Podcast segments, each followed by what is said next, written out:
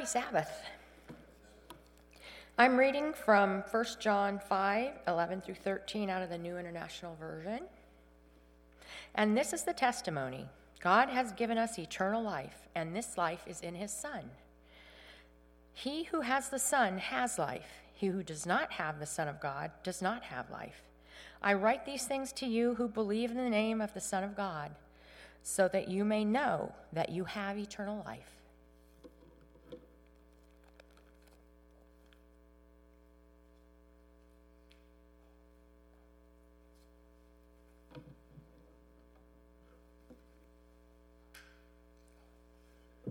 Good morning, church.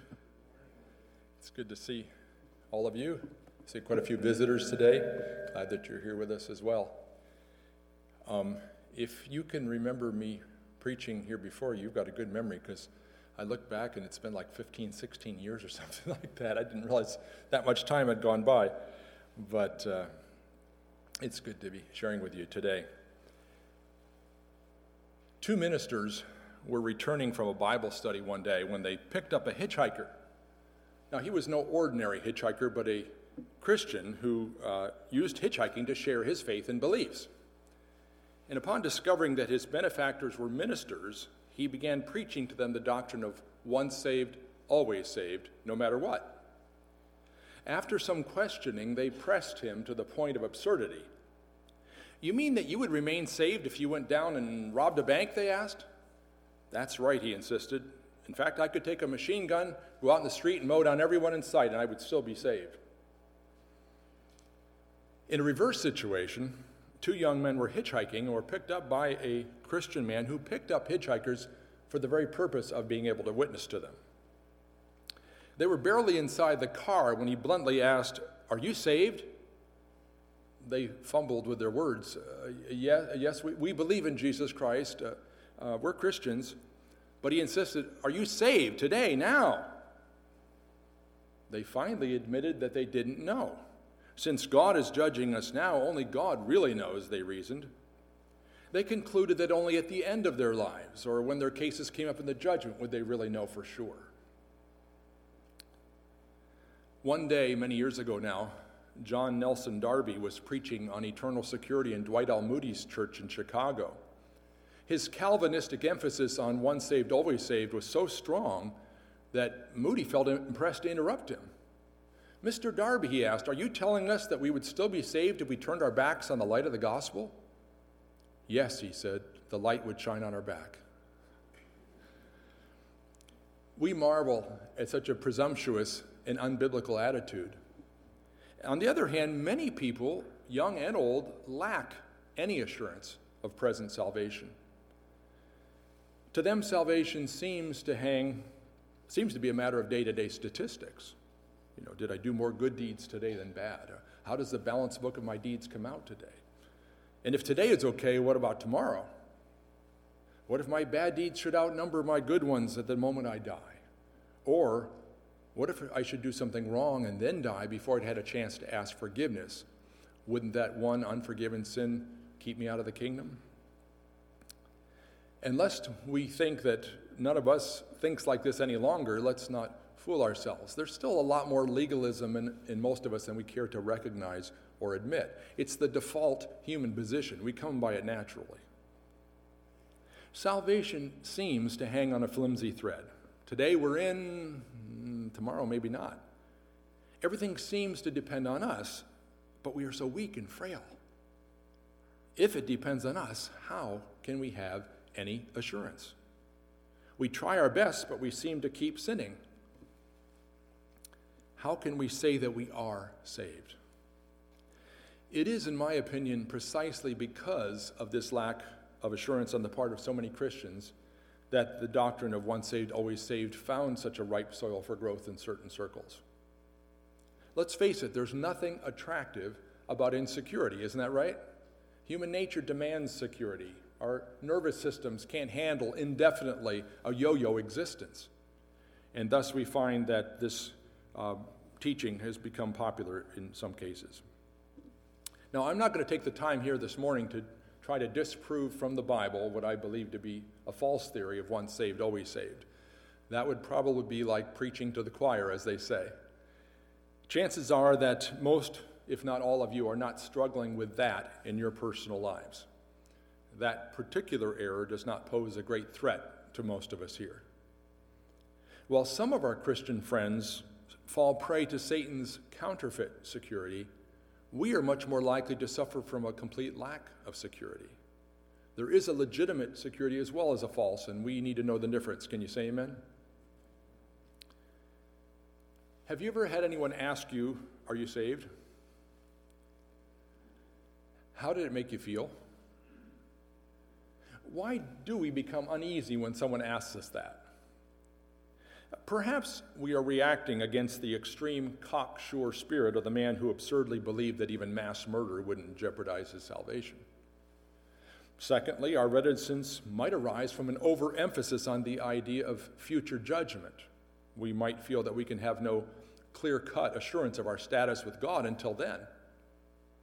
Perhaps also we want to shun spiritual pride, thinking that we will sound arrogant and cocky if we advertise that we're saved. Then, too, a certain amount of fear may haunt us. We don't want to do like Peter, you know, make a resounding declaration of where we stand only to fall flat on our faces in sin. Better not to stick our necks out. What's more, I think many of us remain uncertain as to what saved really means. For the scriptures speak of salvation from several standpoints. Let's look at them now. Actually, one can properly speak of salvation in three tenses past, present, and future. A converted person has been saved, past tense, from the penalty of sin.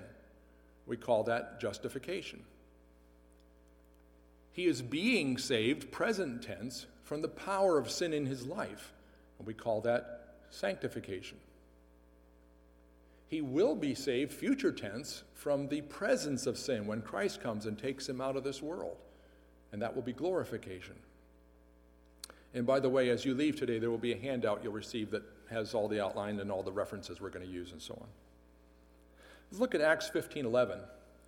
But we believe that through the grace of the Lord Jesus Christ, we shall be saved. So, in one sense, salvation seems to be the final, ultimate act.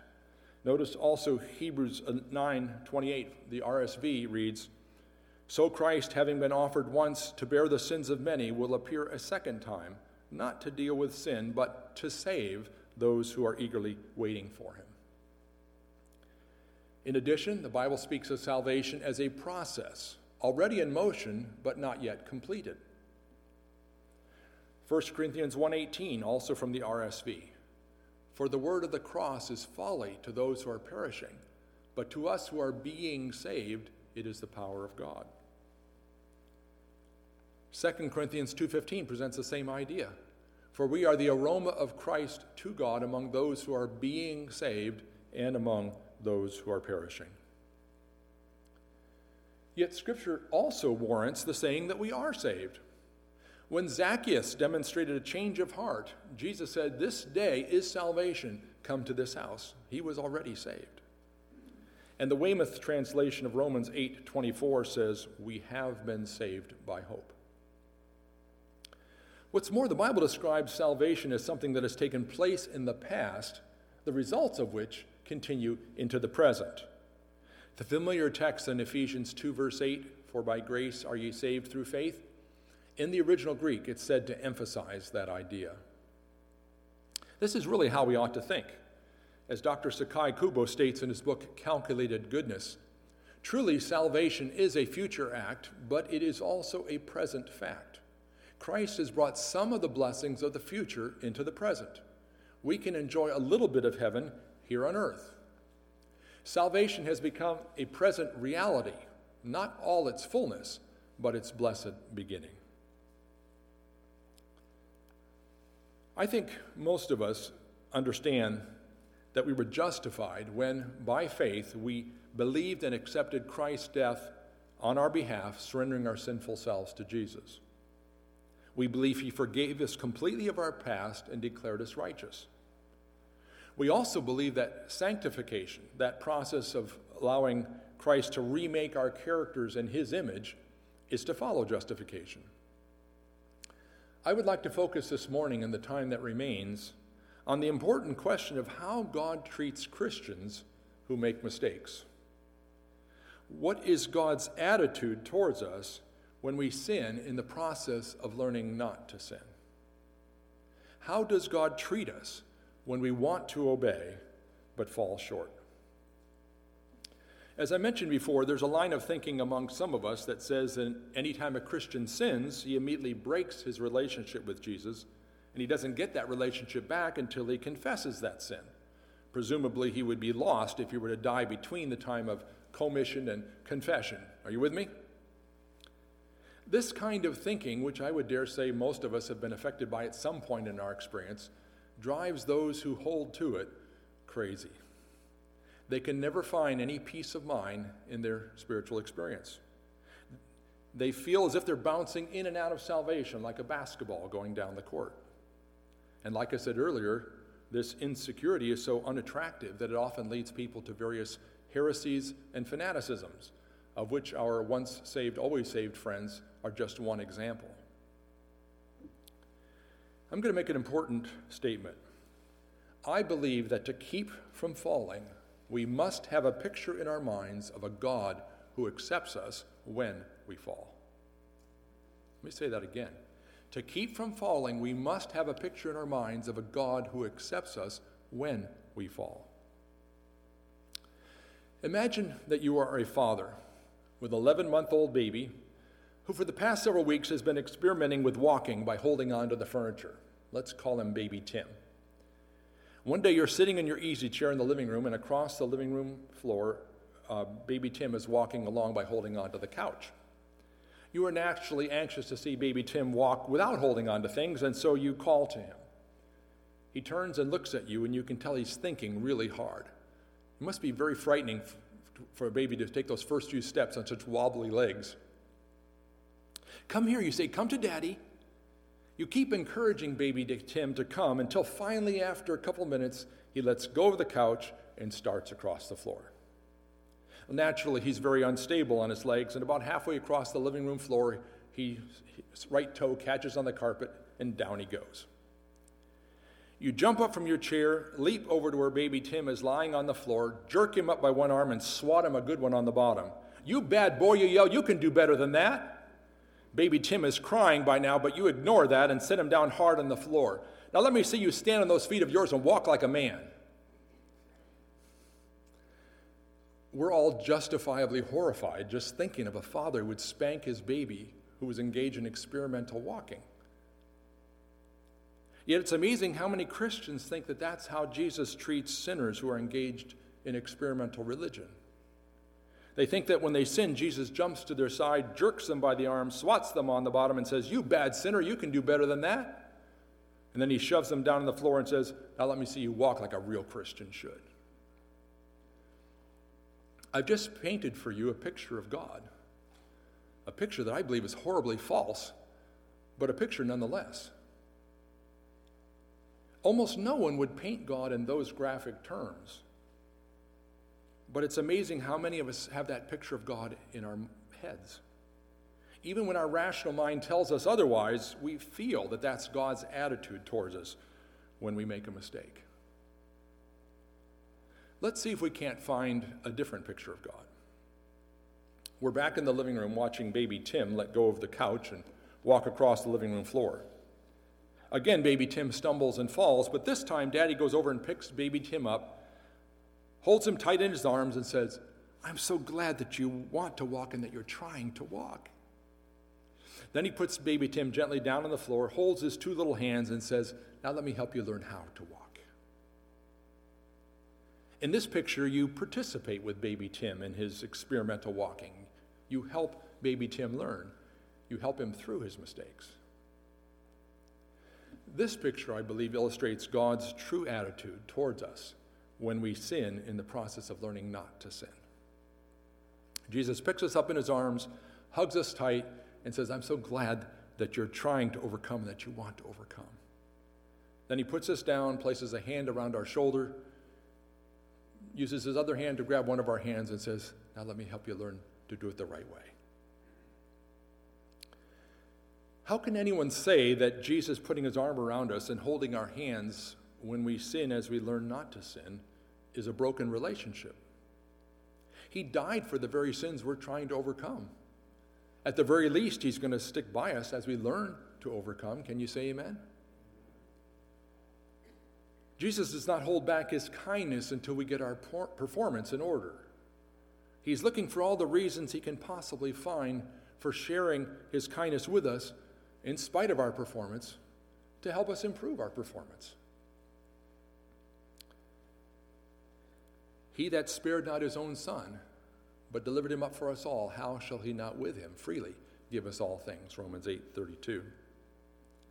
If you want nothing more than to serve Jesus and simply have not yet learned how to do so completely, you can rest assured that Jesus is on your side. You do not break your relationship with him just because you yielded to that strong passion that still exercises some control in your life. To the contrary, he's beside you to encourage you and to help you to do better next time. But for that to happen, you must have the right picture of God in your minds. I was really encouraged by this statement found in the book Sons and Daughters of God, page 154. To go forward without stumbling, we must have the assurance that a hand all powerful will hold us up, and an infinite pity will be exercised toward us if we fall. God alone can at all times hear our cry for help.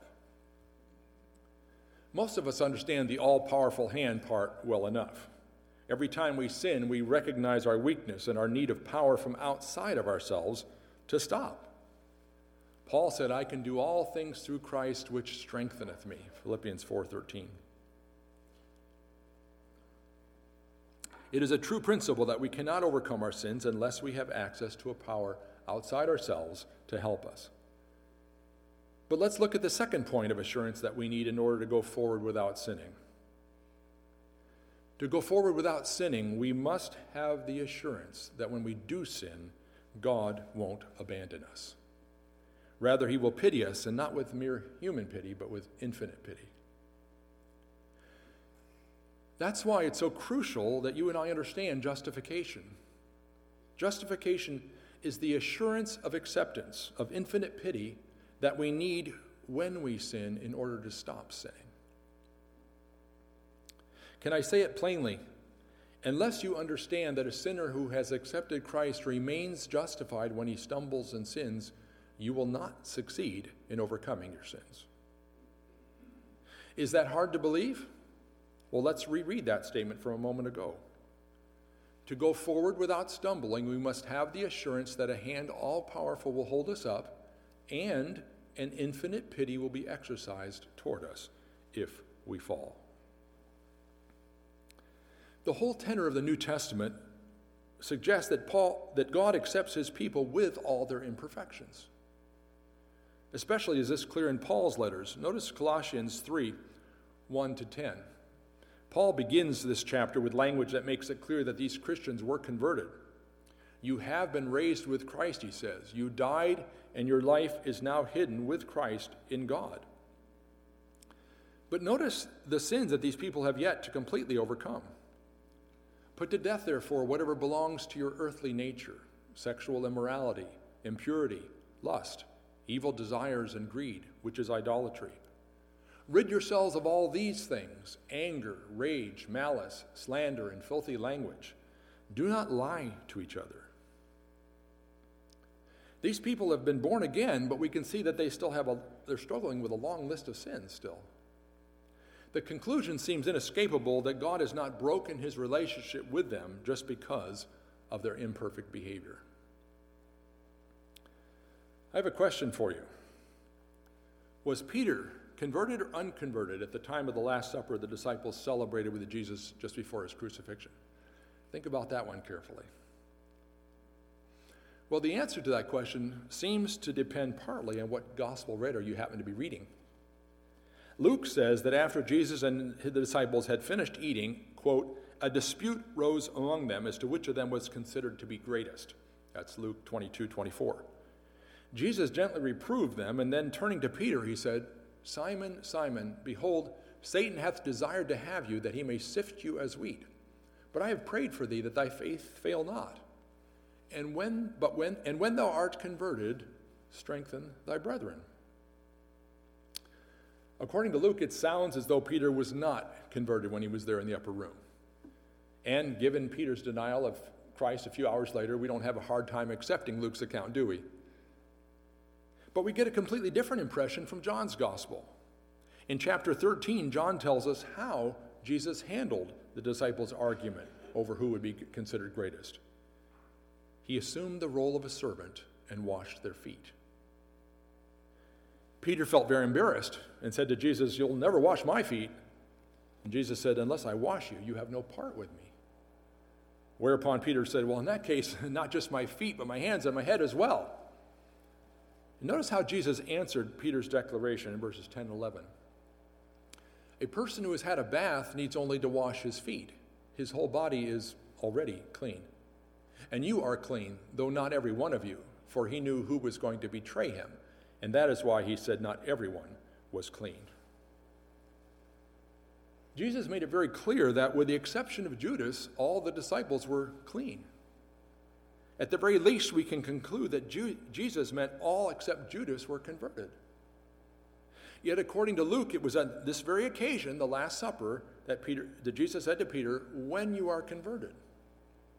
So, was Peter converted or unconverted in the upper room? Apparently, the answer is both. John leaves no doubt that Peter had received the new birth. This is the conversion that every Christian experiences at the beginning of his or her walk with Christ. This is the conversion that saves us and assures us of a place in God's eternal kingdom. On the other hand, in the part of the conversation, uh, the upper room conversation that Luke quoted, Jesus seems to have had in mind the more immediate issue of Peter's upcoming denial. He was talking about a specific character defect that Peter had yet to overcome. The point is this it is possible for a Christian to be converted in the sense of the general direction of his or her life, while at the same time have specific sins that he has not yet gained the mastery over. Our eternal life, of course, is based on our overall commitment to Christ, our general conversion, and not on the remaining imperfections in our lives. Remember this famous statement from book Steps to Christ, page 57? If the heart has been renewed by the Spirit of God, the life will bear witness to the fact. The character is revealed not by occasional good deeds and occasional misdeeds, but by the tendency of the habitual words and acts. Adventists have always understood baptism to symbolize the Christian's overall commitment to Christ, while the periodic foot washing service symbolizes a cleansing of the sins committed by the converted Christian since the last time his or her feet were washed. Sort of a mini rebaptism, if you will. Do you follow me? The good news of the gospel, my friends, is that God accepts our sincere intention to do good as though we had already done it. That's what Ellen White means when she says in Selected Messages, Volume 1, page 382 when it's in the heart to obey God, when efforts are put forth to this end, Jesus accepts this disposition and effort as man's best service and he makes up for the deficiency with his own divine merit. When it's in your heart to obey God and you're trying to obey God, Jesus accepts you even when you stumble, even when you sin after you've been saved. Can you say amen? Thus, the question you have to ask yourself is not whether you've obeyed perfectly, because none of us has. The question you have to ask yourself is whether obeying God is your goal. Are you committed to becoming an overcomer? As long as it's my goal to obey God, He treats me as though I had. Christ's character stands in the place of my character, and I'm justified, accepted before God just as if I'd never sinned. You see, we've often thought of justification solely as forgiveness for our sins committed before conversion. Christ pardons us and declares us righteous, putting the, his robe of righteousness on us. But then we think that he jerks off the robe of his righteousness every time we sin. No, absolutely not. Justification is a robe that God puts over you, which you continue to wear as you live your Christian life. As long as you keep that robe on, He justifies you instantly when you make a mistake, and your relationship with Him, which is the basis and assurance of your salvation, remains unbroken. To change the metaphor, I'm telling you that justification is like a platform on which you live. As long as you stay on the platform, you have a relationship with Jesus and you are assured of salvation. Let me pause for a moment to explain how you could remove yourself from that platform of grace. Rebellion.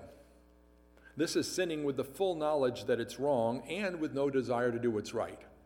The Bible calls it sinning with a high hand. There's no spirit of repentance here. And presumption. This is excusing our sins because we refuse to believe or do not want to believe that we can overcome them. Let me state an important principle victory over every sin is possible for every Christian. There's no such thing as a sin that it's impossible to overcome. Amen? Repentance means that you believe that statement and are committed to it. You may struggle for some time before you experience complete victory, but you never give up your commitment to be victorious. You never give up trying to gain the victory. Rebellion and presumption would indeed remove you from a right relationship with Christ, taking you off the platform of grace that we were referring to. But those who are justified will, in the process of character development, make mistakes, fall short. God knows that. He built the platform, if you will, for the purpose of giving you a foundation on which to develop character, including the mistakes you will make in the process. The platform was built to give Christians a secure place on which to live while making mistakes as they learn not to make mistakes. When you stumble, Christ's character stands in the place of your character, and you are accepted before God just as if you had not sinned. Brothers and sisters, I bring you good news today. God does not reject us every time we make a mistake or fall into sin. As Pastor Jack Sequeira has said, if we believe that we lose our justification in Christ each time we sin, we completely invalidate the truth of justification by faith.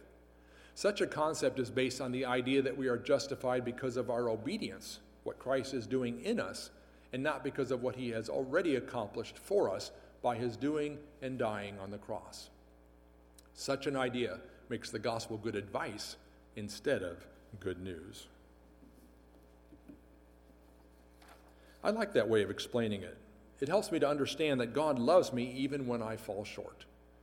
As long as I want to overcome and am trying to overcome, He stays beside me even when I don't overcome.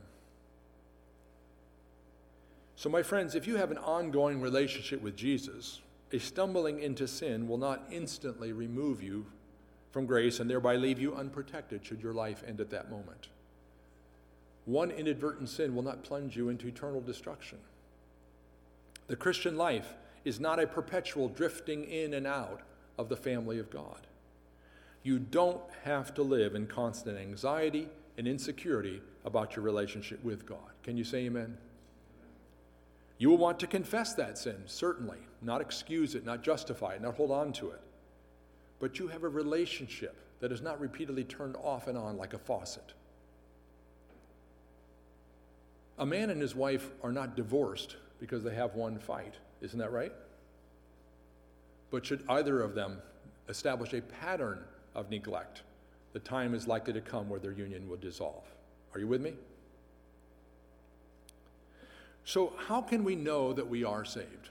How can we know that Jesus is our Savior? We can know because we believe and have accepted Him as our Savior. And because we know this, we know that we have been saved by grace. Why should we remain unsure of our relationship to Christ? We're sure of our relationship with our friends, aren't we? We don't doubt their friendship, we trust in it and act in it. And so with Jesus, if we cannot be sure of this, we cannot be sure of anything. If we can't trust God, who can we trust? You know, as long as I, far back as I can remember, this 95 year old man here sitting here by the name of Burt Woods has been dad to me. Now, aside from a DNA test, how do I know that I'm his son? I can know because I have no reason to doubt it. And so, with our relationship to Christ, we know that we belong to Him because we have no reason to doubt it. And if we belong to Him, we are saved and can sing with holy confidence, as we did a few moments ago Blessed assurance, Jesus is mine. So, what is God's will for our security? Let's look quickly at some scripture passages together. We'll start with John 6, 37 and 47. Him that cometh to me I will in no wise cast out. He that believeth on me hath everlasting life. Romans 8, 37. Nay, in all these things we are more than conquerors through him that loved us. One of my favorite promises is Philippians 1, verse 6 being confident of this very thing, that he which hath begun a good work in you will perform it until the day of Jesus Christ. 2 Timothy 1:12 For I know whom I have believed and am persuaded that he is able to keep that which I have committed unto him against that day. Hebrews 12:2 Looking unto Jesus, the author and finisher of our faith. I'd like to close with three more scriptures to build your confidence and security, and these three I'd like to read from the Phillips translation. 1 John 5 13. I have written like this to you who already believe in the name of God's Son, so that you may be quite sure that, here and now, you possess eternal life. 1 Thessalonians 5 23 and 24. May the God of peace make you holy through and through May you be kept sound in spirit, mind, and body, blameless until the coming of our Lord Jesus Christ. He who calls you is utterly faithful, and he will finish what he has set out to do. In 1 John 4 17. So our love for him grows more and more, filling us with complete confidence for the day when he shall judge all men. For we realize that our life in this world is actually his life lived in us. Isn't that beautiful? Thus, we can agree with Howard Marshall in his book Kept by the Power of God, pages 206 and 207, when he states the following. It's also in your bulletin. The conclusion to which we find ourselves being led is that the New Testament knows the possibility of failure to persevere. Now, that's a theological way of saying the idea of a Christian becoming converted, born again, but then falling away and eventually becoming lost. The, the New Testament knows that possibility and warns against it, but it emphasizes the greater possibility of a confidence in God and a continuing faith, which, as it is sustained by God, is preserved from fear and from falling. We can firmly say that while it is possible for a Christian to fail to persevere after a genuine experience in salvation, yet with all the promises of a faithful God to sustain those who trust in Him, the main emphasis of the New Testament is on confidence and assurance of final salvation. And so, brothers and sisters, while we may not be able to affirm presumptuously that once justified we are saved for eternity, we can, through the grace of God, as we have often done, confidently sing, I've been redeemed. And as we keep holding on to his hand by faith, we will someday join the heavenly family eternally. Is that your desire? May it be so for each one, is my prayer.